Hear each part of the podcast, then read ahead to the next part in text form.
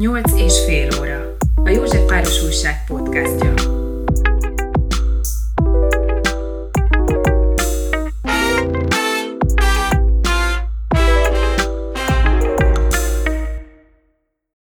Vendége Csoszó Gabriella, aktivista fotós, hogyha létezik ilyen fogalom, fotóművész, fotóriporter.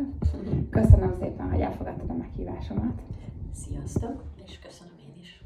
A mai napon természetesen rólad, a fotóidról szeretnék beszélgetni, és arra, hogy hogyan, hogyan sodort az élet arra, hogy te kifejezetten az ilyen civil eseményeket fotózd, hogyha ez megfelelő fogalmi keretezése annak, amit te csinálsz, és hogyha nem, akkor kérlek javíts ki.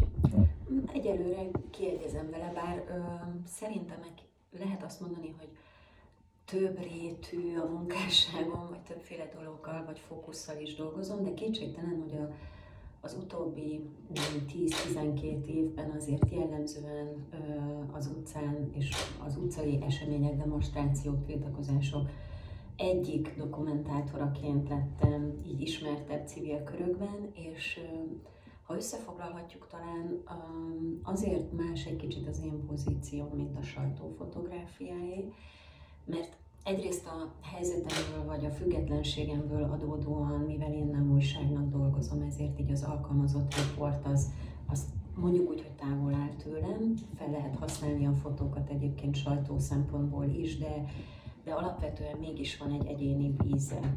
És akkor innentől érdekes ez, hogy mi tud lenni ez az egyéni íz. És hogyha hasonlítjuk mégis a felhasználható vagy alkalmazott fotókhoz, akkor ott is ott is értelmezhetők lehetnek ezek a képek, hiszen úgy indult ez az egész történet, hogy, hogy civil szervezeteknek vagy csoportoknak, nem feltétlenül szervezeteknek, hanem csoportoknak, akik kiálltak valamilyen olyan értékért, vagy olyan értékrendet képviseltek, amivel én maximálisan egyetértettem, és úgy éreztem, hogy elszenvedői valamilyen kizárásnak, támogatás, támogatás megvonásnak, vagy hátrányos megkülönböztetés éri őket, és kiálltak magukért, akkor én azzal szerettem volna segíteni, hogy képeket készítek róluk. És ezeket a képeket kezdetben csak átküldtem. Tehát nem volt ennek az egésznek még egy szervezettebb, úgymond formája, még felőlem nézve sem, uh-huh. hanem, hanem a dühömet a, csatornáztam le azzal, hogy, hogy fotografáltam, illetve úgy akartam hasznossá válni. És akkor ennek is az a története, hogy jövök mondjuk a képzőművészet felől fotósként, aki a kiállító terekben kommunikál, vagy a kiállító terekbe kerülnek be a, be a képei, de ott már a, a 2010-es évek előtti években annyiban politikusak lettek a témák, a témáim, amikkel foglalkoztam a kiállításokon, hogy a szólásszabadságot érintették, vagy azt a kérdést, hogy a történelmet azt újra fogják kell definiálni, hogy ehhez kinek van joga, jogosultsága, hogy mit jelenthet mondjuk egy politikai archívum, hogyan viszonyulnak politikai rendszerek mondjuk egy politikai életműhöz, egy filozófiai életműhöz. És hát ezekről ilyen hatalmas fotóesszéket, sok-sok éves fotókkal követést kell elképzelnetek és ennyiben politikusak voltak a témáim. Viszont amikor a Fidesz-KDNP vette át a, a menzást, és az én értékítéletem szerint hát egy elég erős demokrácia deficit fele indultunk el, vagy indult el Magyarország, akkor én mivel a mi területünkön, a képzőművészet területén az a fajta intézményi váltás szép csendesen titokban már lezajlott, ami most az egyetemek körül, vagy akár az oktatásban, vagy a kultúra más területén zajlik, nevezetesen a kuratóriumokba sorra ültették be a kormány embereit. Ez mikor volt a képzőművészet terén? Hát mondjuk azt, hogy ez a, a, a folyamat tában történt, de talán ennek vannak kiemelkedő pillanatai, amikor a Magyar Művészeti Akadémiát alkotmányba foglalták például. Szóval ez egy ilyen jeles esete volt. Onnantól azért az összes kuratóriumot, ami intézményi váltás volt, igyekeztek a, a kormányhoz lojális művészettörténészekkel vagy esztétákkal, kritikusokkal feltölteni, és akkor jó esetben szakemberekkel.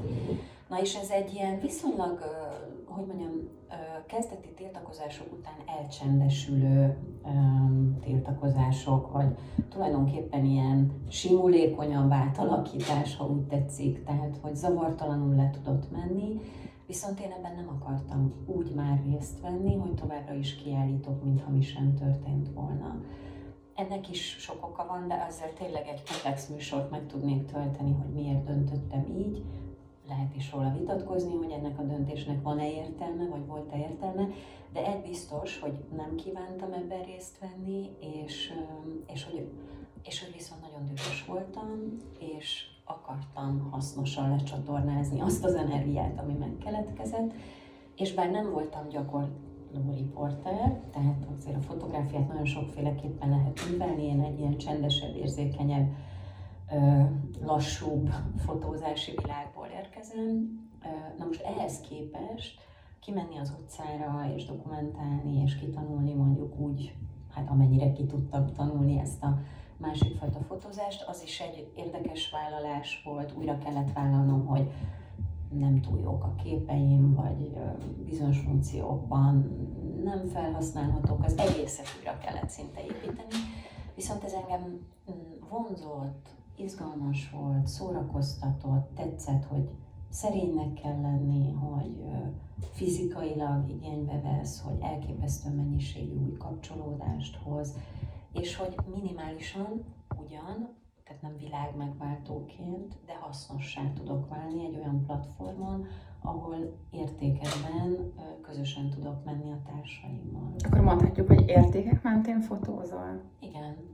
A, hát persze az értékekről lehet vitatkozni, tehát nem azt akarom mondani, hogy csak így szabad, és csak az az mhm. érték, amit én képviselek. De hogy valahogy De a fókuszban van, legyen az akármilyen is. Igen. Um, az egészet egyébként ez jellemzi, mert például nagyon ritka, ha beszállok olyan vitába, ahol győzködni akarok másokat. Az, hogy kritikus vagyok, vagy így reflektálok, az jellemző, alapvetően a személyiségemből is adódik.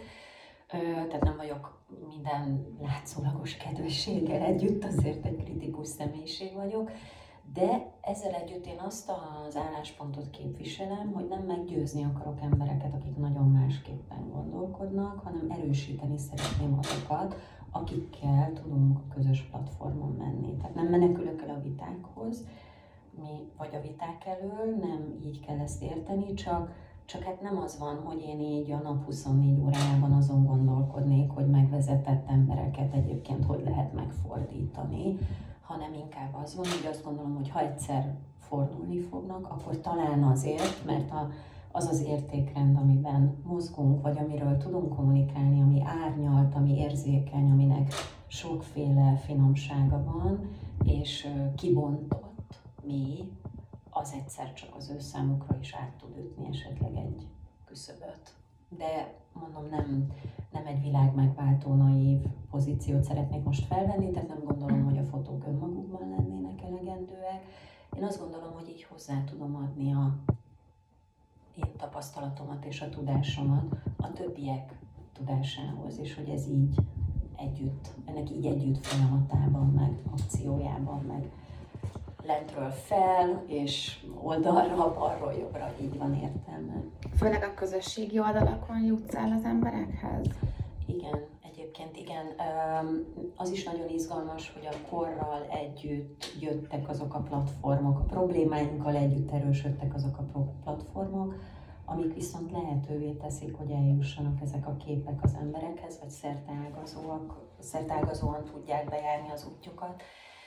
De nyilván nem vagyok influencer, nem lettem instasztár, nincs a YouTube-on külön csatornám, hanem... De azért a Facebookon rengetegen követnek.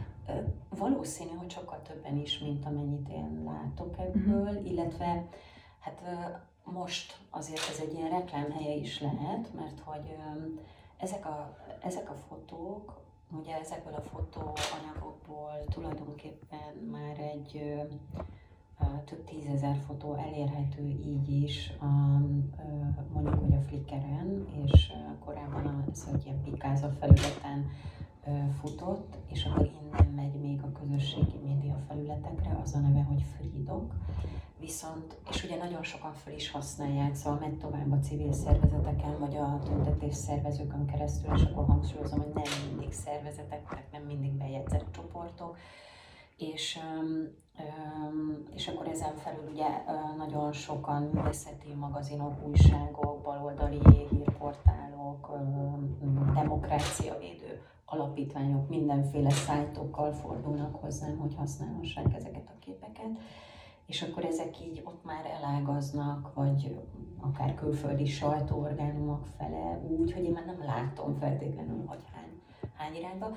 Na és akkor visszatérve, hogy viszont most épülni fog úgy egy külön weboldal, vagy egy külön archívum, ami, ami egybe tudja kezelni a fotográfiákat, és akkor nem csak az elmúlt 5-6 évet lehet látni, hanem akkor már lehet újra látni a 10-12 évet.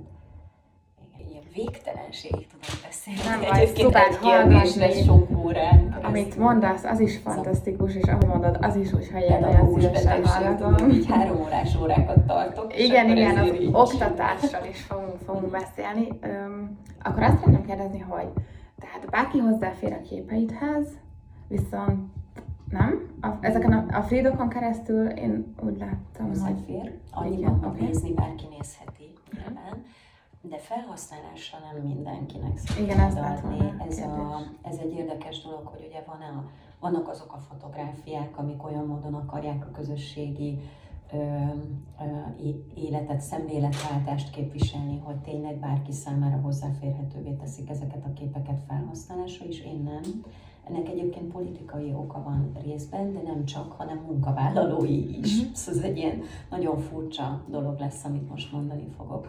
A politikait lehet érteni, így is előfordul, hogy felhasználnak fotóimat lejárató kampányokhoz, miközben nem erre készül, és nem ezért készül, de próbálom azzal kivédeni, hogy nem teszem szabadon hozzáférhetővé, ez hozhat vitás helyzeteket egyébként de többé-kevésbé mondjuk úgy, hogy egyelőre ö, ö, néhány esettől eltekintve még így nincs, nincs nagy baj ez ügyben.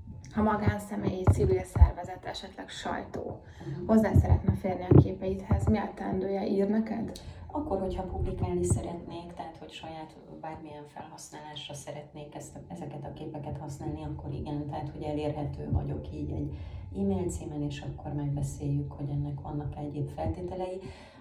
Még van egy olyan, ami a munkavállalói kérdés, ez érdekes, hogy mondjuk sajtóorgánumoknak, akik egyébként valamilyen módon tehát hogy nem a civil szférában tevékenykednek, hanem, hanem hát hívjuk annak a munkahelyeket, uh-huh. mert lehet, hogy szegények profitot nem termelnek, ugye azért a kulturális magazinok zöme az, az sajnos alig tud profitot termelni, viszont mivel az ott dolgozó emberek azok munkát végeznek, kapnak érte pénzt minden ilyen helyen, azt a díjazást, amit egyébként egy-egy fotográfiáért kap egy fotográfus, azt el szoktam kérni. Ezen egyébként valakivel kell vitatkozni, ami nagyon érdekes, ennek is van oka. Az egyik az, hogy egyrészt én nem vagyok egy támogatott szervezet, tehát hogy így, ha mondjuk nem azt gondolom, hogy teljesen megörültem és minden időmet önkéntes munkára akarom fordítani, és ilyen akarok halni, ez azért nem igaz. Tehát, hogy valamilyen módon jó, ha ezzel tudja magát tartani ez a misszió. És, és viszont a másik még ennél is fontosabb, hogy hogy az nagyon rosszat tenne a fotográfusok munkavállalásának, hogyha így bejönnek oldalról, az egyébként én bármit ingyen meg fogok csinálni nektek fotósok, hiszen akkor a kollégáim sem tudják elkérni a nekik egyébként méltán, sőt, annál is méltányosabban járó díjakat, hiszen a magyar országi fotográfiai megbecsültség, az tényleg a béka feneke alatt van, tehát olyan mértékű kihasználások vannak, meg semmi bevétele a munkánknak, hogy én ebben nem azért akarok így beszélni, hogy még rosszabbá tegyem ezt a munkavállalói platformot. Tehát, hogy ilyen módon ezt így el szoktam magyarázni, de készséggel minden olyan szerkesztőségben, amivel egyetértek, és ingyen dolgoznak emberek, ott én is ingyen fogok dolgozni. Ahol nem ingyen dolgoznak emberek, oda el szoktam kérni azt az egyébként néhány ezer forintos tiszteletdíjat, hogyha kell a képem, de lassan megtanulják egyébként az újságok, ha megkeresnek. Még van egy-két vita ebből, aztán amikor önkéntességi Próbálkozni mindig lehet. Igen, aztán. tudod, olyankor meg szoktuk rendezni ezt az, ki, ki, ki dolgozik többet ingyen önkéntes versenyt, amit magasan meg szoktam nyerni, úgyhogy el szokott csitulni a szerkesztőség. Uh-huh. Mondjuk igen, nem tudom, hogy uh, érdemes-e ilyesmibe egyáltalán belekezdeni, de ezt... uh, Valahogy edukálni kell egyébként ezt a platformot, hát erre most így kikacsinthatok itt a mellettünk álló kollégára is, hogy ugye. Szóval hogy ez nem egy egyszerű pozíció szerintem, tehát mondjuk fotósnak lenni az egyszerre tűnik egy nagyon szabad, nagyon izgalmas, nagyon kreatív, nagyon szexi ilyen életmódnak.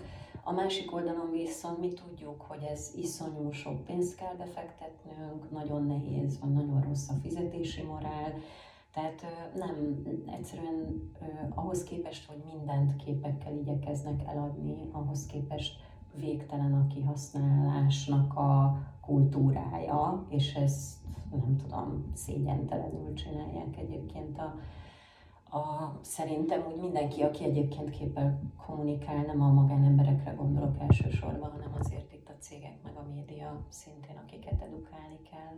És mit tehetsz, vagy mit tehet az a fotós, aki észreveszi, hogy valaki mondjuk jogtalanul használja fel a képét? Akár említetted, hogy van, hogy nem tudom, lejárató kampány, kampányokhoz is felhasználták már a fotódat, ilyenkor mit, mit teszel? Ez egy nehezebb ügy, mert um, általában, hát ugye erről van egy médiatörvény, ami valamilyen módon mindig rendelkezik. Magyarországon ez egy nagyon érdekesen változó törvény. Um, pillanatnyilag a személyiségi jogokat például túlvédi, a munkavállalói jogot meg nem védi, tehát hogy egy elég ellentmondásos maga a szabályozás is. De egyébként, hogyha mi fotósok ezt észleljük, akkor ott nyilván először rá kell kérdezni, jelezni kell, hogy probléma van, és akkor utána nem szabad elengedni ezt a történetet, tehát ameddig lehet, addig vinni, és aztán nyilván végső esetben akkor valamilyen Hát a polgári jog az, ami egyébként ezt végül kezelni tudja így, úgy, amúgy, úgyhogy valójában ezek a lehetőségek. De bele szoktál állni, amikor találkozol egy ilyen helyzettel? Igen, mondjuk a, a kommunikációjában mindenképpen odáig még nem ment el egyetlen történet sem, hogy végül perelni lehetett volna, vagy érdemes lett volna, vagy kellett volna. Tehát ott valam, valamilyen szinten megállnak ezek a történetek. De azért a jó hír az, hogy, hogy túl gyakran nem történik meg. Amikor megtörtént, akkor végigvittem. Volt olyan is, hogy én nem tudtam volna perelni, pedig tényleg nagyon mé- méltatlan volt az, ami történt. De maga a jog egyszerűen nem úgy rendelkezett. Uh-huh. Tehát azért bármi előfordul, ez egy ilyen izgalmas dolog, de ez ne vegye el senkinek a kedvét a fotózástól. Én csak ezt tudom, hogy ezzel együtt az egyik, hát az egyik legszebb szakma szerintem, mondom én. Aki Akkor beszélj egy kicsit arról, hogy ezt az egyik legszebb szakmát hol sajátítottad el. Én Pécsre jártam, um, az ottani egyetemnek a művészeti karán végeztem, egyébként rajz-vizuális nevelés szakon, tehát rajztanárnéni vagyok, ilyen középiskolai rajztanárnéni, vagy ilyen mindenféle iskolai rajztanárnéni fokozattal rendelkezem, és, um, és én az egyetemen tanultam fotót, fotográfiát, tehát volt, ez egy elég izgalmas szak volt, amire én jártam annak idején, hasonlít az itteni intermédia szakra, ami itt van a Képzőművészeti Egyetemen, csak ez már elég rég volt ahhoz, hogy ne, a mostanival már nehéz összehasonlítani. Tehát még analóg fotózást tanultam, Ah. ha ez jelent valamit, tehát hogy azért ez így az életkoromat eléggé jelzi. És, öm, és ott már az egyetemen egyébként az látszott, hogy én ezt nagyon-nagyon fogom szeretni, Sőt, hát volt egy fantasztikus élményem, amit szerettem elmesélni, meg a diákjaimnak is szoktam mondani, hogy nagyon kívánom nekik, hogy, hogy akkor, amikor ugye milyen napi 5 órás stúdiumokat, rajzstúdiumokat végeztünk, meg különböző műfajokat gyakoroltunk, vagy festészetet tanultunk, mintázni tanultunk, grafikai eljárásokat tanultunk, és akkor ebben így megjelentek a technikai médiumok, így mint a videózás vagy a fotózás, és az akkor újdonságnak számított. És én azért elég gátlásos voltam így a gépek használatát illetően, ez sajnos egy, egy belénk nevelt, nőkbe nevelt, azt gondolom, hogy így egy ilyen hozott szorongás, Abszolút. amit nehezebben hagytam én is magam mögött, ám de nagyon szerettem csinálni, és akkor mivel fiúk voltak a csoporttársaim, eddig szépen megkértem őket, hogy picit korepetáljanak, és hát ők meg így nagy örömmel babusgattak, és úgy felszedegettem ezt a tudást, nem mondom, hogy nagyon motivált voltam technika terén, de az egész képkészítés viszont lenyűgözött, és bezárkóztam a laborba. De nem nagyon mutattam akkor még úgy semmit, vagy épp csak valamit, tehát úgy szép titokban csináltam. És tulajdonképpen olyan majdnem készen bújtam elő, és nagyon makacsul ilyen saját kis mániáimat csináltam, amire gondoltam, hogy azért sem mutatom meg senkinek, hogy nehogy negatív kritikát kapjak, és elvegye a kedvemettől, a szerelemtől. és, és akkor, mik voltak ezek a saját kis mániák? Hát képzeld el, a, a, az első ilyen kis bukdácsolások után elkezdtem a barátaimat, a barátnőimet fényképezni, és ezek testdokumentációk voltak. Ez abból is eredhet, hogy, hogy ugye a rajzórákon mi nagyon sok portrétaktot rajzoltunk, és valahogy abból a, abból a rátekintésből az lett, hogy nem tudom, levetköztettem az összes barátnőmet és mindenkiről ilyen tulajdonképpen tényleg testdokumentációk voltak, nem túl idealizált aktok, aktrészletek, ráadásul szobrászmesterem volt, úgy abból is ez a testfelépítés, annak így a csodálata, az így nagyon jött, és akkor ebből lettek ilyen aprócska fotók, ráadásul kicsi képeket készítettem, mert volt egy kedves csoportársam, aki hatalmasakat csinált, én meg gondoltam, hogy hát ez milyen vicces, akkor megcsinálom az inverzét, meg hát én is kicsi vagyok, a gépem is kicsi, hát legyenek a képek is kicsik. És valahogy ebből egy olyan együttállás lett, ami,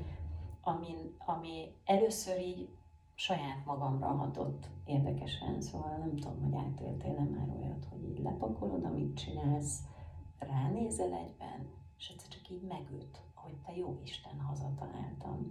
Tehát, hogy, és ez annyira váratlanul ért az élmény, hogy, hogy így le, hogy ránézek valamire, és olyan erősen önmagadat látod, hogy így egy ágy tetején álltam, kiraktam az összes képet, így, hogy rá tudjak nézni a földre, ránéztem, és hogy így visszanéztem saját magamra, és akkor azt mondtam, hogy köszönöm szépen, nincs több kérdés. És tényleg onnantól kezdve az volt biztos, az nem volt biztos, hogy meg tudok belőle élni, hogy ez szakmaszerűen lehet, hogy milyen kompromisszumokat lehet kötni, de hogy én köszide hazataláltam, abban teljesen biztos voltam, és hát ez idáig igazol az élet, és ez egészen pontosan 30 éve történt, tehát hogy azért ez egy régi sztori. Ezeket a képeket meg lehet nézni? Hát így olykor-olykor előszedegetem őket, de majd, majd akkor, ja, valahogy van egy picike könyvecske, amit akkor csináltunk, és akkor abból van egy-két ilyen archivált példány. De nagyokat váltottam egyébként, pont ebből látszik, hogy elindulok ilyen pici testképekkel, és akkor úgy nem az lett, hogy én ebbe száz évre belemerevettem volna, hanem így megyek, ahogy dobban a szívem, ahogy keletkezik a dühöm, az érzésem, ahogy az agyam fejlődik, tehát hogy valahogy én így egy stílus, szóval, hogy nem egy stílushoz, vagy egy műfajhoz vagyok hűséges, nem a formához. Uh-huh. Szerintem a gondolathoz igen, egyébként, tehát én látom benne, én még mindig látom benne magamat, de de a formákban képes vagyok nagyokat váltani. Hát igazából az ember fókusz az ugye folyamatosan megmarad nálad. És ott is van egy időszak, amikor nem annyira, mert uh, igazad van. Egyébként van, lehet szakaszolni, amiket én csináltam. Ha onnan nézzük, hogy elindulok ezekkel a képekkel, amik barátokról készülnek, és hogy ilyen testdokumentációk, akkor annak van egy következő fázis, mivel nekem van négy fogadott testvérem, akkor őket fotóztam, még részben ilyen testdokumentációs anyagokat a történetükkel együtt fotóztam. Ezeket már nem annyira szoktam mutatni, mert hát azóta így van, olyan mértéket öltött a mindenféle visszaélés, hogy, hogy ezeket nem szívesen veszem ma már elő, viszont nagyon szépek és nagyon fontos állomás volt. És akkor tulajdonképpen onnan egyszer csak úgy, úgy elkezdtem a tárgyak fele is elmozdulni, illetve, illetve az ő helyzetük, meg pozíciójuk az azért az ilyen, és a tanításból adódóan ilyen szociálisan érzékeny irány, az így nagyon megerősödött, és akkor azzal már ugye ott vagyunk egy lépésre az ilyen társadalmi politikai kérdésektől, illetve hát ugye megy Magyarország is, amerre megy, és akkor azt hiszem az én ébredésem is 2006, csak én nem az utcára szaladtam letüntetni, hanem meg akartam érteni, hogy mi az Isten folyik ebben az országban, és nem arra vitt engem, mint a megértés, mint a tüntetőket, hanem pont az ellenkező irányba, de hogy kérdéseket elkezdjek föltenni, az fontos volt. Tehát, hogy így igazából így lesz ennek egy íve, hogy én így megyek és formákat is váltok. A tanári pályát azt az egyetem befejezése óta űzöd, vagy ez később jött be az életedbe? Ez is nagyon jó kérdés. Egyrészt nagyon szerettem mindig a gyerekeket, viszont biztos voltam benne, hogy nem akarok állami iskolában tanítani.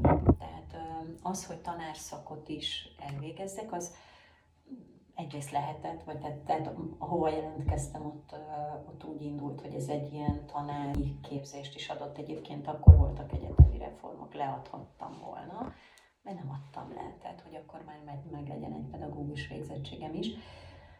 Mm, de azért az állami oktatás az így semmilyen formában nem vonzott, sőt, szóval mondjuk azt, hogy taszított, okom nem volt rá, mert egyébként mindig imádtam tanulni, meg iskolába járni, de maga a légkör, ez a, a rendszeressége, a zártság, a, a, a füllettsége, stb. stb. ez azért nekem nem volt való. És, és aztán el is határoztam, hogy oké, okay, hogy van hozzá jogosítványom, de nem akarok tanítani. És egészen addig, amíg rám nem kacsintott egyébként egy fotósboltban a nevezetesen Zátonyi Tibor, fotográfus, és, és bekasztingolt maga helyett egy nyári táborba tanítani. és, és akkor mondtam neki, hogy akkor így nem tudok hozzá eleget, hogy ez bolondság, és de legyen az ő felelőssége, lelke rajta. És az az igazság, hogy úgy maradtam, szóval, hogy nem csak, hogy nem csak, hogy jól ment, hanem, hanem én is imádtam, és akkor ennek most már számtalan formáját űzöm. Ráadásul, hát azt kell mondjam, hogy a sok szenvedélyeim közül az egyik, vagy hát nincs sok egyébként, mondjuk úgy, hogy talán kettő vagy három, de hogy azért ez az egyik, szóval legalább olyan jó tanítani, mint, mint alkotni. Nekem így kerek, nem tudok csak művésznő lenni, vagy nem, tehát muszáj leadni. De ez szerintem most tényleg, ahogy így ülünk egymással szembe, és nagyon kedvesen hallgat az engem, meg egy vízfolyás beszélek, és azt mondom, hogy tényleg muszáj ezek szerint a szavak mennyiségétől is valószínűleg meg kell szabadulnom. Ami folyamatosan újra töltődik. igen, igen. Oké. Okay. Főleg, főleg magán tanítványaid vannak? Ö, nem. Vagy hát a magán a, a klasszikus értelemben véve nem. Mert hogy okay. Hát csak hogy is állunk most pillanatnyilag. Szóval van egy fotótanfolyam rendszer, talán erre gondolsz, Igen. ami szintén rendhagyó, egyébként nem egy ilyen klasszikus iskola, de úgy működik, mint egy pici nyelviskola, tehát kis csoportokban zajlik az oktatás, ezek tanfolyamok, különböző szinteken, és jellemzően megyek együtt a diákjaim kívánságaival is. De akkor nem ilyen állami nem. iskola, e, OK és a többi, hanem ez egy nem. magánképzés. Igen, hát mondjuk azt, hogy művészeti képzés, de annyiban meglehetősen kortárs, hogy hogy ebben rengeteg a társadalmi kérdés, az elkötelezettség, a fókusz, de ugyanúgy a kortárs művészeti fókusz is, és akkor a szint is, hogy a kezdőktől a nagyon haladókig is különböző típusú programokkal jelentkezem, illetve hát még egy érdekessége, hogy, hogy olykor összekeverem a csoport tagjait, és akkor nem az van, hogy ilyen civil programként külön elindítok rászoruló embereknek, vagy nem fizetőképes embereknek tanfolyamokat, hanem, hanem akik fizet, befizetnek, ők tudják, hogy néhányan nem fognak fizetni, de őket segítjük azzal, hogy ők is tanulhassanak, és ők, őtőlük viszont valamilyen dolgot mi tudunk tanulni, mert ők meg olyan speciális helyzetben vannak. Tehát ezek ilyen nagyon izgalmas együttállások, ez az egyik forma. És akkor van, vannak meghívások, ami különböző típusú um, fotós oktatással kombinált programok. Most például pont, hogy itt vagyunk a Józsefvárosban, mm, a kesztyűgyárban helyileg volt egy nagyon szép kiállításunk nem olyan régen, ami egy fotohang projekt volt, és fogyatékkal élő nők kezdeményezésére jött létre a csoport, ők voltak azok, akik megteremtették ennek a körülményeit, és aztán az Artemisszió alapítvány támogatta őket. Ennek a projektnek és a hosszú távú programnak Nő az erőnk a címe, és, és végül is egy fotohang projektet velük csináltunk végig, és ebben is van egy nem klasszikus oktatás, de mégis azt hiszem a oktatás felül is értelmezhető. Valami edukáció. Igen, ez egy nagyon érdekes, ez a fotóhang módszertanára épült, egy nagyon-nagyon izgalmas kiállítás volt, meg nagyon nagy sikerül, szóval ilyen ilyen nagyon rég láttam olyan kiállítást, ahol ilyen többet sorban állnak sorba az emberek, hogy bejussanak a kiállító térbe, tehát hogy így ámulat volt a mi számunkra is az érdeklődés vannak ilyenek, és akkor így, így ilyenkor megjelenek ebben ilyen támogatóként, trénerként vagy tanárként, és van, hát két egyetemen pedig óraadó tanár vagyok, az egyik az ELTE, ott a média szakon vagyok a fotó tanárnéni, tehát ott van fotóoktatás, elméleti és gyakorlati, és akkor annak a gyakorlati része vagyok én, az elméleti pedig Fiszner Gábor kollégám, és a Műszaki Egyetemen, a Budapesti Műszaki Egyetemen is tartok órákat, és hát ilyen módon lehet mondani, hogy a két még alapítvány, nem alapítványi egyetemen tanítok, tehát hogy ez is egy ilyen érdekes pozíció, hogy mondjuk itt is mondjuk, mondjuk kényes vagyok arra, hogy hova megyek el órákat tartani, és akkor itt mind a két egyetemmel beszéltünk erről, hogy én egészen addig vállalok óraadásokat, amíg nem szervezi be a kormányzat a saját alapítványi köreibe ezeket az egyetemeket, és most remélem, hogy ez nem fog megtörténni, most nagyon nem úgy áll a széna, hogy ezt megtehetnék, de meglátjuk. Bármivel történhet. Igen, mondjuk úgy, hogy sajnos, de hát remélem, hogy nem, nem így lesz. De tehát ennél egy kicsit akkor bonyolultabb ez a tanítás is, hogy nem csak magán, mert ennyiben azért a felsőoktatásban mhm. érintkezem a, a, az állami oktatási rendszerrel, meg annak minden nyugével és minden örömével, de, de így, szóval, hogy így, ezt a szenvedélyt így élem. Mondtad, hogy 2006-ban eszméltél, és akkor arra, hogy neked ezzel a civil szférával is kell, hogy foglalkozz, előtte pedig kiállításaid voltak? Az ömében igen. Tehát, hogy a, a, hogyha mondjuk te fotós vagy, és a művészet vagy a kortárs művészet a területed, a, tehát alkotó fotográfusként így a képzőművészetben vagy aktív, és ott ismernek, akkor meg hogy van egy ilyen készlet, hogy hogy hát ugye ha művészetet tanulsz, meg egy, egyetlen ezzel foglalkozol, annak így megvannak az intézményi formái, hogy a mi pályánk, vagy a mi úgynevezett karrierünk hogy tud épülni. Ez is egyébként szomorú, hogy nem szok, sokszor szoktak róla beszélni, hogy ennek sincsen financiális háttere, tehát hogy az, hogy egyébként ilyen önkéntes munkát végezzek, ez egy művésznek azért nem meglepő, mert az egész pályája az egy ingyenes jelenlét, miközben intézmények százai, ezrei tartják fel magukat a művekből. Tehát, hogy ez egy nagyon izgalmas terület szintén, tehát így igazi, amikor így feltámad bennem így a igazi balos gondolat, akkor azért így tudnék a művészetről is hosszan beszélni. De mm, visszakanyarodva a kérdésedre, igen, tehát hogy a kiállító terekben lehettek lehetett látni általában a munkáimat, emellett azonban kellett alkalmazott fotográfiát is készíteni, tehát ez azt jelenti, ugye ez a szó, hogy megbízásos fotográfia, tehát magyarul cégeknek, vagy, vagy különböző intézményeknek, akár azok kulturális szereplők pénzért készítesz fotográfiát az ő kérésükre. Szeretnél a művészetről megosztani balos gondolatokat? hát ez egy ilyen izgalmas dolog, az még mielőtt így lett volna egy demokrácia deficitünk, az már elkezdett érdekelni, hogy, hogy hogy lehet művészeket magam mellé állítva ezt az egész kérdést kommunikálni, aztán sajnos lettek sokkal nagyobb problémáink, úgyhogy azt gondolom, hogy ez pillanatnyilag máshogy lett aktuális.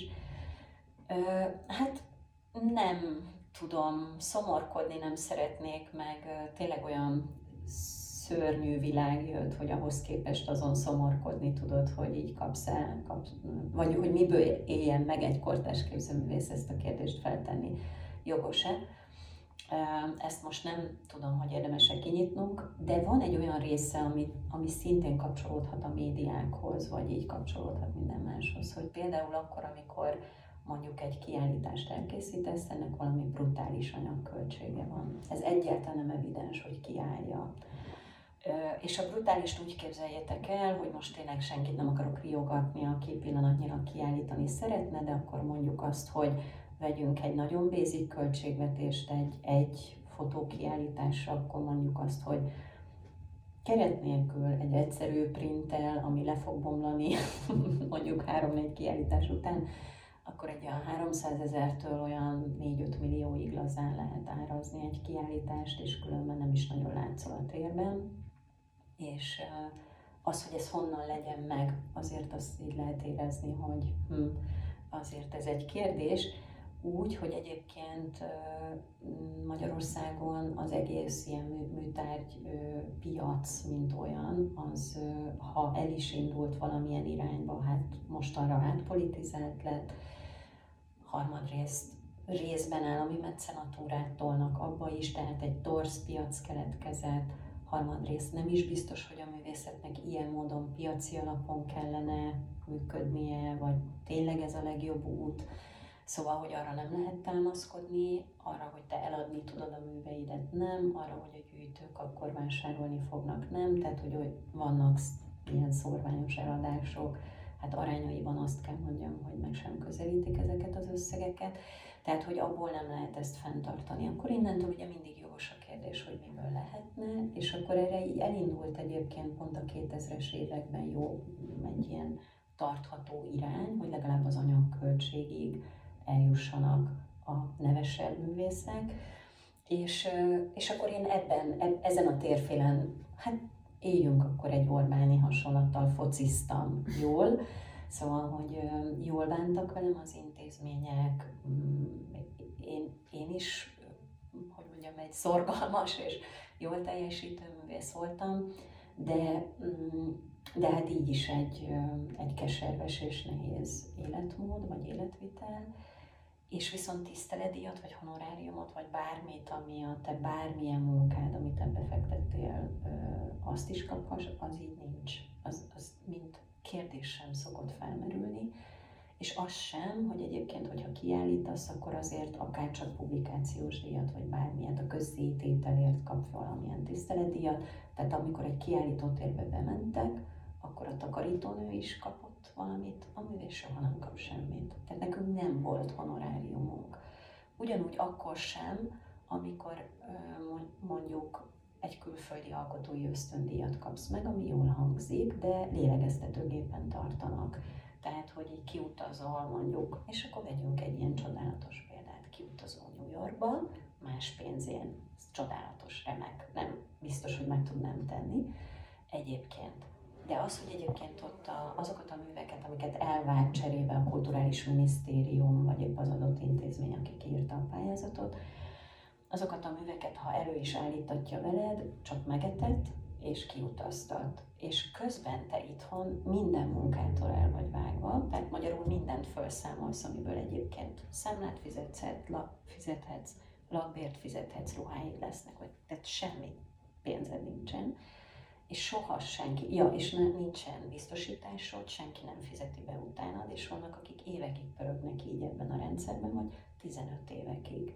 Ez mínusz. Az egyetemi évek mínusz, utána kijössz, és ha menőképzőművész vagy, mind-mind mínusz. És ez volt korábban.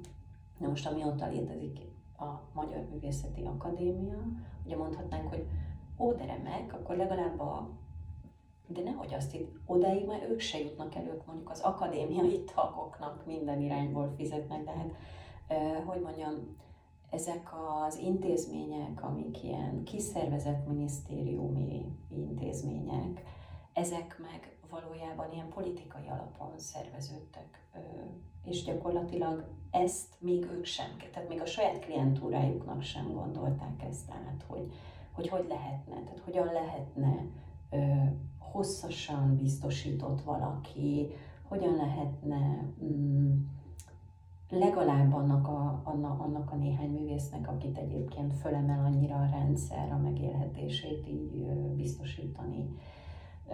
De hogy azok, akik pályakezdők, vagy akik fiatalok, és akik így nem tagozódnak be mondjuk egy jobboldali kurzus intézményhálózatába, azoknak meg így gyakorlatilag a, a vadpiac marad.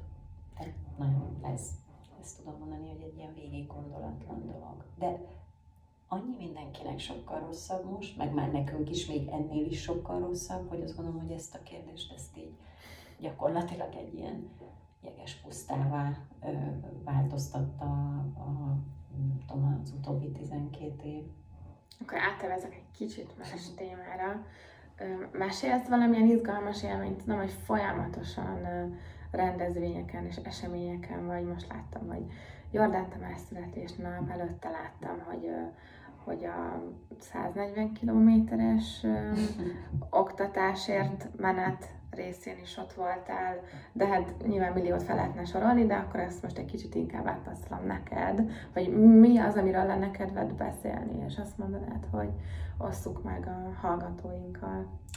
Hmm. Hát az, az egyik, amiről most szívesen beszélek, az, az egy hosszabb távú folyamat volt, a Radnóti Színházzal ö, dolgoztam együtt ősszel, és képzeld el, hogy ott minden egyes színész, aki a Radnóti Színháznak, a színtársulatnak a tagja, ők ö, olyan társadalmi ügyeket választottak, amik személyesen érintik őket, vagy az ő számukra fontosak. És az volt a felkérés, hogy készítsek fotósorozatokat róluk úgy, hogy ezt az ügyet kommunikálja minden színész. És pillanatnyilag ezek a fotók egyébként az ő weboldalukon elérhetők, de azt reméljük, hogy ezekkel az ügyekkel és magukkal a képekkel is még így tudunk tovább lépni, vagy van a színészek weboldalain, vagy a, a, a színház? A színház okay. weboldalán lehet megtalálni. Most van is egy olyan kis fülecskéje ennek, hogy 14 ügy.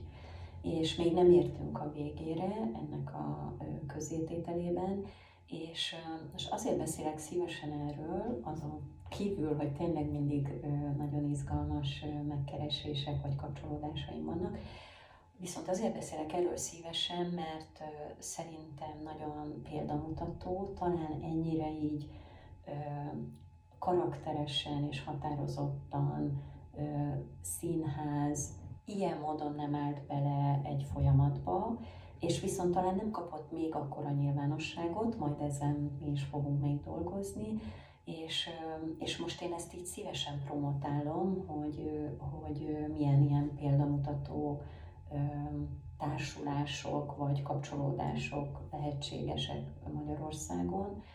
Szóval nekem is egy élmény volt, hogy, hogy egy színház ebbe ennyire határozottan, akár a kockázatvállalással is beszáll, hiszen lehet azt mondani, hogy ők ugye nem csak a darabokon keresztül kommunikálják egy áttételesebb, absztrakt nyelven a, azt a hitvallást, amit ők vallanak, hanem nagyon konkrétan vizualizálnak konkrét társadalmi problémákat. És erre szerintem ritkább a gyakorlat. Ha van, akkor az tüntetéseken egy-egy felszólalás, amit jellemzően színészek tesznek meg, vagy vagy van ugye más színész, aki külön mozgalmat épít, de hát látjuk is, hogy milyen kockázatot vállal. És hogy én nagyon nagyra tartottam, meg nagyon örültem, hogy bevontak ebbe, és akkor én most ezt így nagyon szívesen mondom bele a nagyvilágba, hogy hogy nézzék, adjanak rá visszajelzést, kapcsolódjanak emberek, hiszen kedvenc színészeik is ugyanabban élnek, és hát egy hajóban nevezünk. Ebből a 14 pontból tudunk párat mondani? ügyet, amik, uh-huh. amik elhangzanak, vagy amiket látni lehet. Nyilvánvaló most nagyon aktuális az oktatás ügye, akkor uh, ugyanúgy, ha emlékeztek rá itt a fakitermelés körül is, ugye milyen, milyen elképesztő törvényeket uh, próbáltak hozni, aztán ezeket finomították, úgyhogy van a természetvédelem, de ugyanúgy a, a tulajdonképpen a mindent inkább javíts meg, és ne feltétlenül fogyaszt túl kérdése is ide sorolható az akadálymentesség minden értelemben véve, akkor a gyűlölet szítása, a, tulajdonképpen a kommunikációban jelentkező, minket megosztó gyűlöletbeszéd, akkor elkövetkezendő kérdés lesz még a roma kérdés, akkor még szintén olyan anyag lesz, ami ezután fog következni, ami a bántalmazás vagy a bántalmazó kapcsolatokra tér ki, és akkor ott nem csak a nők bántalmazására, hanem a kapcsolatban, a társas kapcsolatban való bántalmazásra. Egy ilyen nagyon szerteágazó, és szóval azt gondolom, hogy most így, amit így minden nap kapjuk persze ebből a dózist, elszenvedőként is, de ilyen módon ez egy reflexív, értékvállaló, tehát szép abba a sorba illeszkedő, ahogy én is dolgozom, ez az egész sorozat. Fotósként mennyire volt ezeket könnyű vagy nehéz megvalósítani? Nagyon izgalmas volt, meg kell mondjam.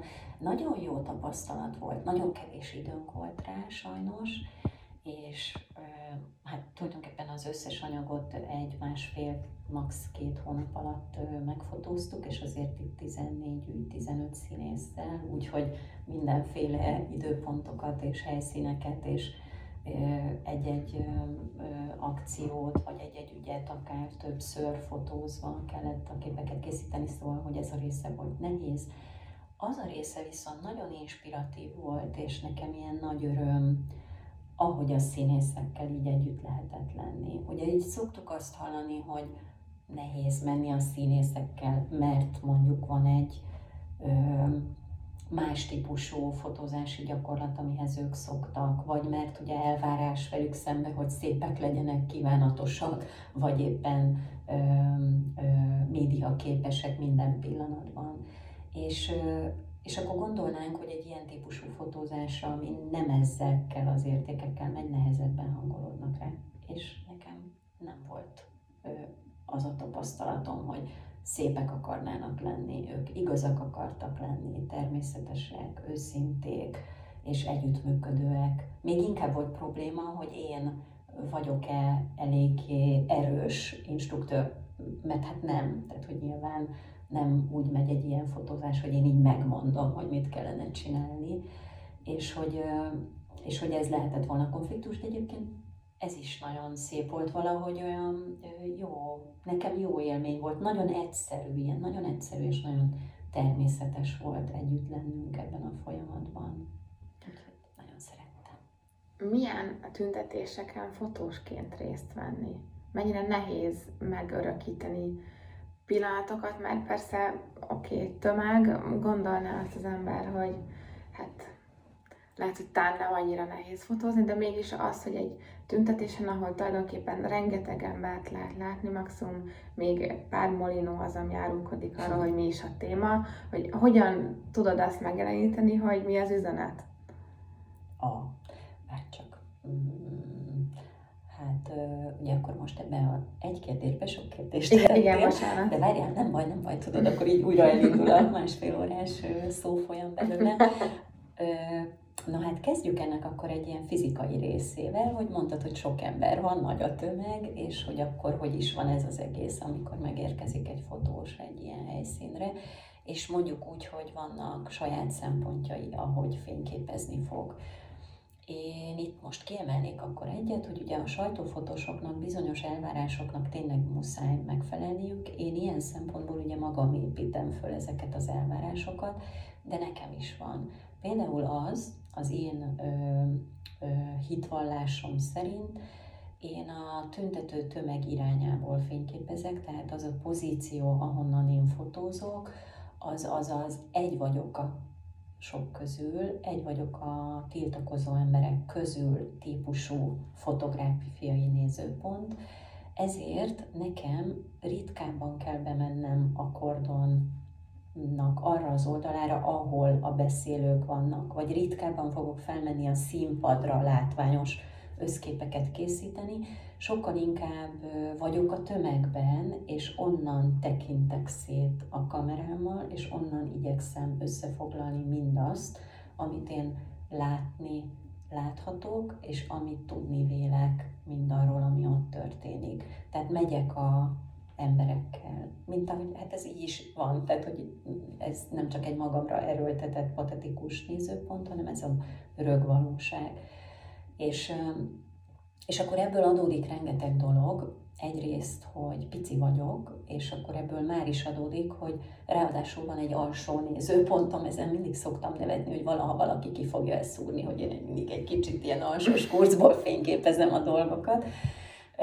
Szóval, hogy abból például adódnak átnézettek, abból adódik azt tudod, hogy így kevésbé, kevésbé egy felső nézőpontból nagy összefoglaló képekben fogsz gondolkodni, hanem nagyon sokszor tud a te tekinteted pont részletekre ö, irányulni, és úgy tudsz körülnézni, hogy viszont a melletted állókat jobban látod, vagy őket látod inkább. Tehát, hogy nem feltétlenül nagy tömeggel ö, dolgozok a fotósorozataimban, hanem az összefoglaló képek mellett nagyon sok részletet fogsz látni. És akkor Végtelenül szeretem azokat, a, azokat az üzeneteket egyébként, ami a dolgok együttállásából keletkezik, szavak, pillanatok, mozdulatok, üzenetek, akár a molinókon, áthallások, metaforák, ahogy ez így összejön egy utcaképpel. És viszont az mindig nagyon fontos, hogy én tudjam, hogy én mit gondolok arról, amit fényképezek és ahhoz képest nézem a metaforákat és az áthallásos jelentéseket is. Tehát egy ócska gegért nem fogom beáldozni a mondani valómat, arra szeretnék itt kiukadni. Uh-huh. Tehát ha én azt szeretném üzenni, hogy már pedig legyen a legyen a ö, hogy is mondjam, csak mondjuk, ha itt pont az LMBTQ emberekről beszélünk, hogy hogy, hogy bizonyos törvények elfogadhatatlanok, és, és hogy ezeken változtatni kell, akkor nem fogok egy úcskapoént beszúrni, hiába olyan az együttállás, vagy nem fogom az egész sorozatot más irányba billenteni, jól lehet, lehet, hogy vizuálisan adódna egy ilyen pillanat.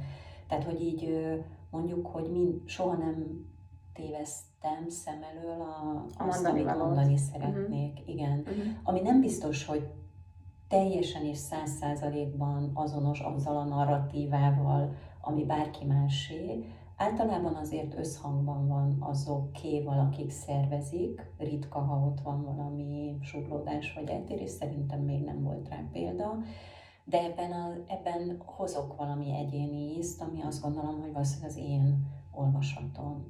És akkor ezt meg tudom tartani, szóval ez az, amitől talán talán ettől érdekes a Freedog még most is. Ez lehet egy érdekes kérdés, hogy mert hogy ezt így megengedem magamnak, mint egy úri huncutságot, és talán itt lehet látni, hogy a művészet felől jövök. Ott ez az alap. Tehát ott, ott tulajdonképpen ott ezért érdemes megszólalnod, mert valami olyan egyéni ízt, egy olyan koncepciót, olyan együttállásokat, olyan üzenetet hozol, ami, ami ilyen módon így individuális, de mégis kapcsolódik a társadalmi mozgásokhoz. És akkor itt én nálam ez így mutatkozik meg. Hogy ez nehéz vagy könnyű, ugye azt kérdezted, hát figyelj csak.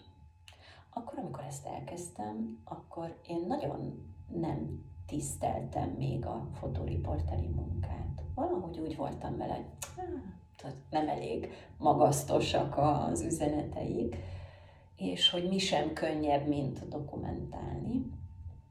Hát azt kell mondjam, hogy nagyon nehéz. Még akkor is nehéz, hogyha egyébként rutinra teszel szert, és még akkor is nehéz, ha ez nem egy háborús helyzet Magyarországon, hanem viszonylag statikus a demonstrációk 80-90%-a. Megjegyzem egyébként, én jobban szeretem a kicsit ilyen gerilla jellegű akciókat, tehát alkatomból inkább azért az következne.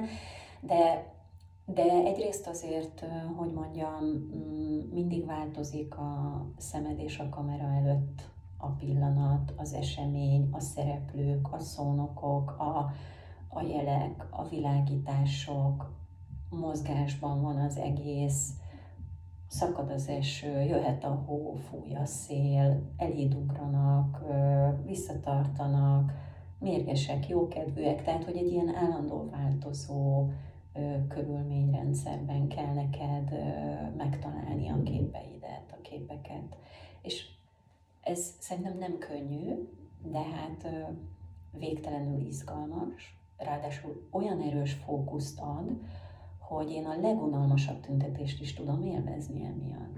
Szerintem én egyébként nem bírnám ki a tüntetések legnagyobb részét, ha nem fotóznék, mert így viszont olyan erősen nézek meg ott levő embereket, olyan erősen kapcsolódok szövegekre, ragad meg az, hogy mit akart az, aki kihozta azt a molinót, azt a táblát, mit jelent a ruháján egy jel, miért festette magára ezt. Ez olyan erősen átmegy rajtam, hogy, hogy ez egy ilyen, én azt szoktam mondani, hogy ez egy ilyen kicsit olyan, mint egy módosult tudatállapot, amikor így kimész, és átengeded magadon, a, meg a felkészültségeden, meg a tehetségeden így átszűröd azt, ami történik, és akkor lesz belőle, ami lesz, vagy elég jók vagyunk ehhez, vagy nem, azt meg már nem nekem tisztem eldönteni, hogy ebben én mennyire vagyok kiváló, vagy mennyire nem.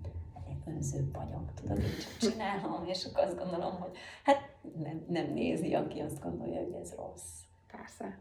Mi a következő projekt, amiben szeretnél részt venni, vagy mi a következő um, civil esemény, amin tervezel megjelenni? Ez egy nagyon jó kérdés. Ami biztos, hogy projekt, az, amit említettem neked, az, hogy meg kell épüljön ez az archívum. Uh-huh.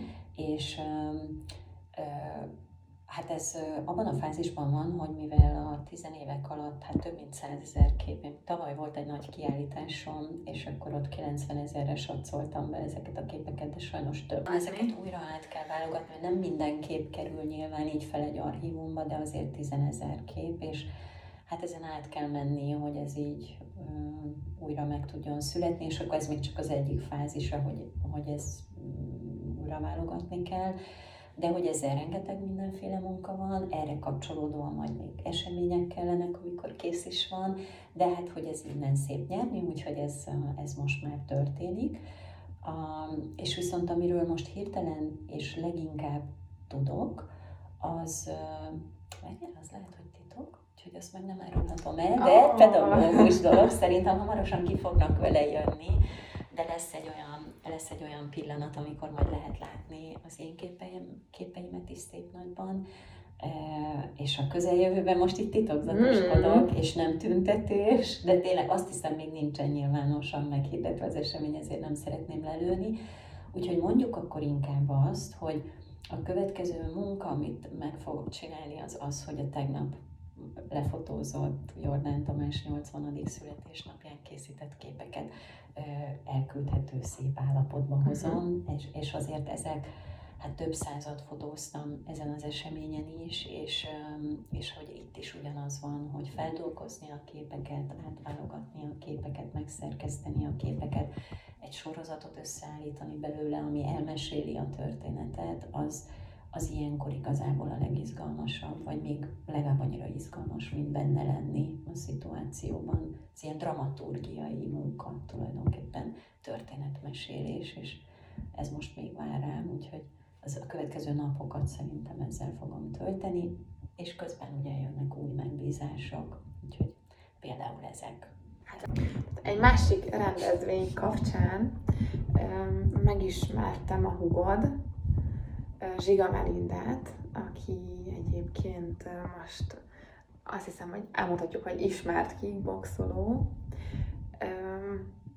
Beszélsz egy kicsit arról, hogy tudom, hogy nem a vér szerinti hugod, milyen kapcsolatban vagy vele, ő, őt mennyire foglalkoztatják azok a témák, amelyeket, amelyek téged is foglalkoztatnak. Jó kérdés. Um, onnan indítsuk el ezt a történetet, hogy, hogy a, miután mi a nővéremmel kirepültünk a családi fészekből, a szüleim úgy döntöttek, hogy állami gondozott gyerekeket fognak nevelni, és tehát nem örökbefogadott testvéreim lettek, hanem a szüleim nevelőszülőkké váltak, és így lett négy fogadott testvérem, akik nagyon, hát ez egy régi történet, tehát kiskorúban kerültek hozzánk, különböző időpontokban. Egyébként két fiú és két lány. És közülük az egyik Melinda, Siga Melinda, és és akivel te is találkoztál, valóban Meli ugye egy nagyon hát ismert, ismerhető kickbox bajnoknő, magyar bajnok egyébként, Európa Kupa győztes és világbajnoki harmadik helyezett, és a médiában is egy gyakran ö, megmutatott és megszólaltatott szereplő, ö, nagyon sikeres, azt hiszem az ő története olyan szempontból is izgalmas, hogy maga az életút nagyon ö, példamutató, általában ezért is szokták őt megkeresni, hogy, hogy nagyon mélyről, nagyon magasra hogyan sikerült eljutnia. És, és akkor a kérdésed, hogy, hogy mennyiben, hogy hogy is van ez a történet, meg hogy mennyiben kapcsolódunk mi így egymáshoz, ez, ez is nagyon érdekes főleg a Meli olvasatán keresztül, aki ugye a saját történetében ugye elmondja, hogy három család volt, akikhez került, és mi a harmadik nevelő családja vagyunk, és akkor itt ez mindig egy izgalmas szál, hogy ő már kilenc éves volt, amikor hozzánk került, tehát az a pici babakori rákcsálás, babuskatás, puszilgatás, ölelgetés, az az ő életéből valóban kimaradt, és akkor ezt már ilyen, ezt egy kicsit másképp és máshogy tudjuk pótolni felnőtt korban. De egyébként itt jegyzem meg, hogy én szoktam a Melit ölelgetni is, és puszilgatni is. Nagyon sokszor nyilatkozza ezt egy nagyon sok ember teljesen kétségbe esik, hogy így tényleg nincsenek ilyen típusú kontaktok Meli életében de nagyon szeretjük az ő zártságát vagy kedvességét figyelembe véve úgy, ahogy ő ezt hagyja vagy megengedi, és amennyi ebből neki jól esik.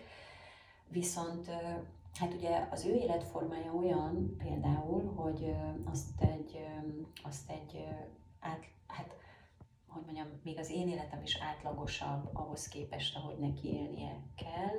Hogy egy versenysportoló, ők elképesztő időbeosztással mennek, tehát hogy valóban a napi terheltségük, tehát az életük 90%-ban a sport köré szerveződik, tehát ritkán lehet magánéleti kapcsolódást csinálni, de azért igyekszünk, és, és a, a, az a kapcsolattartása, hogy például mi támogatjuk egymást, azért az inkább úgy néz ki, hogy például Melinek a rengeteg média megjelenésében, ha van kérdése, vagy bármilyen támogatásra, vagy tanácsadásra szorul, akkor én nagyon szívesen állok a rendelkezésére, és amit ő kér, abban segítek. És uh, ilyen módon, ha, ha kell, akkor így elmondom, hogy melyik médium mi, mik a, kik a média szereplők, hogy, hogy bízhat-e bennük, vagy inkább jobb óvatosnak lenni, hogy mire kell odafigyelni.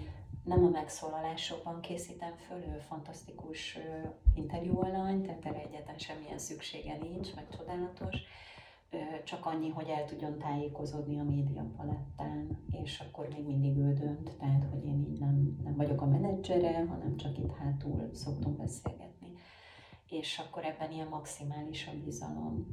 És az egyébként, hogy azok a témák, amikkel én foglalkozom, az őt érdekli-e, vagy, vagy ebben van-e átfedés, ez nagyon-nagyon érdekes kérdés, mert hát inkább mindig támogató volt minden testvérem velem, tehát hogy soha nem volt negatív kritikájuk a buzgóságomról, de az nem látszott, hogy különösebben ők érintetté akarnának abban válni, hogy ilyen, ilyen nagyon nagy mértékű társadalmi szerepvállalásuk legyen. De Melinél ez eljött ez a pillanat, adódott a sportból, adódott a roma származásból, a megkeresésekből, és aztán adódott egy barátságból, ami, um, ami tehát szerintem nevesíthető, remélem, hogy senki nem fogja rossz néve venni, hogy, hogy Molnár Áronnal találkoztak. Ez egyébként edzések kapcsán, tehát a sport volt az, amin keresztül ők találkoztak, és Meli nagyon nagyra tartja a Noárnak, a Noár mozgalom ügyeit, és, és a tőlük érkezik felkérés, akkor abban eddig szívesen részt vett, illetve ő maga is támogatóként jelentkezett hozzájuk, úgyhogy azt gondolom, hogy, hogy az a társadalmi szerepvállalás is már jelentkezik, ami, ami még így össze tud minket kötni, hogy így közös platformon is meg tudunk jelenni. Úgyhogy hát ez már plusz ajándék. Akkor mindenképpen elmondhatjuk, hogy valamilyen, de hatással vagy a környezetedre. Ö, igen, bár látod, ez a környezet, ez így, hogy is mondjam, csak így erős és megy saját magától szerveződik.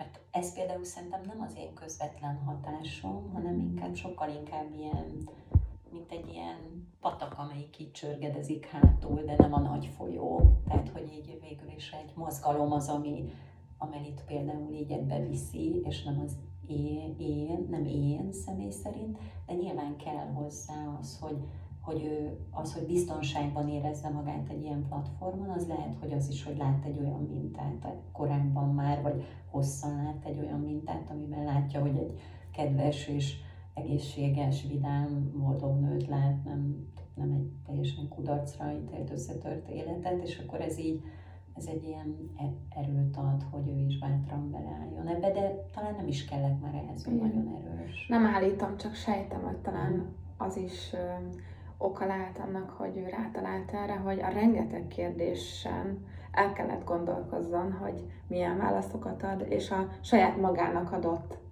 saját magának is adott válaszok vitték arra, hogy, hogy valamilyen társadalmi szerepvállalást vállaljon. Biztos, hogy így van, bár ez izgalmas, hát ha legközelebb majd beszélgettek, mint ahogy te akkor. voltál akkor a kérdező, akkor, akkor erről is lehet beszélgetni. Ez egy nagyon izgalmas kérdés. Rendben.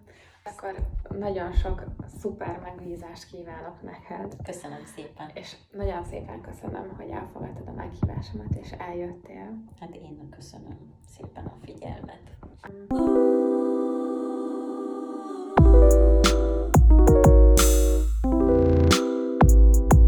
Nyolc és fél óra. A József Páros Újság podcastja.